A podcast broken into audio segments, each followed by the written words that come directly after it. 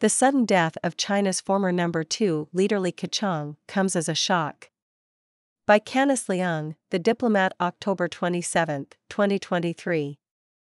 Li, who was premier from March 2013 to March 2023, passed away from a heart attack at age 68.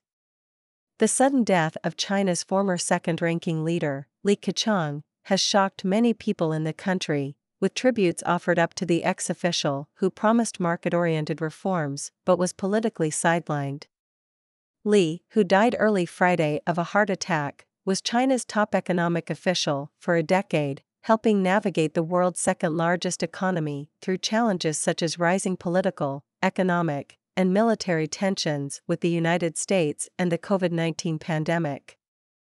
Li was extolled as an excellent Chinese Communist Party member a time tested and loyal communist soldier and an outstanding proletarian revolutionist, statesman, and leader of the party and the state, the official Xinhua news agency said in its brief obituary.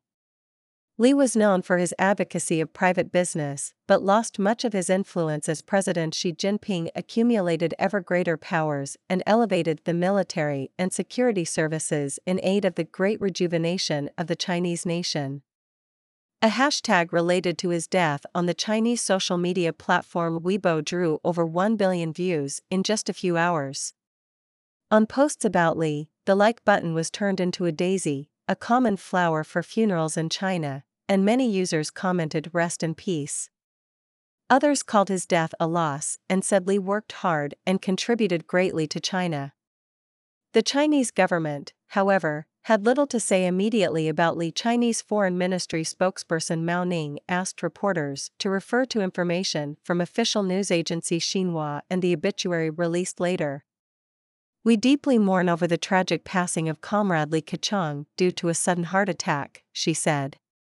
Beijing resident Xia Fan, 20, said she was saddened by the death of Li, who she called a really conscientious and responsible premier.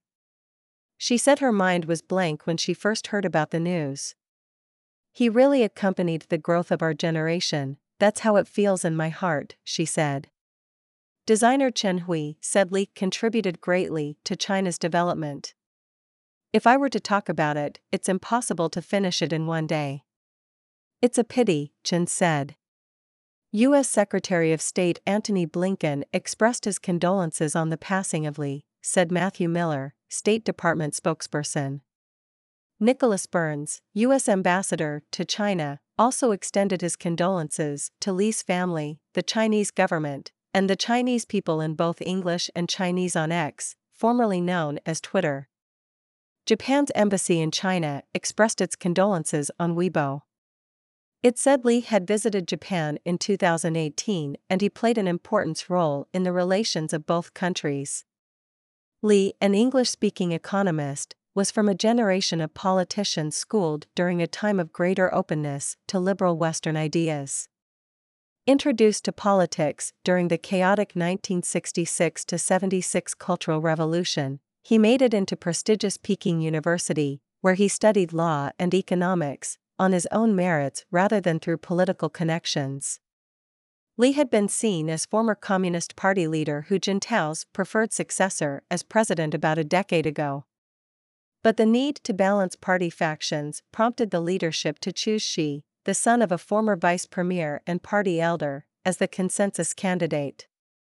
The two never formed anything like the partnership that characterized Hu's relationship with his premier, Wen Jiabao, or Mao Zedong's with the redoubtable Zhou Enlai, although Li and Xi never openly disagreed over fundamentals.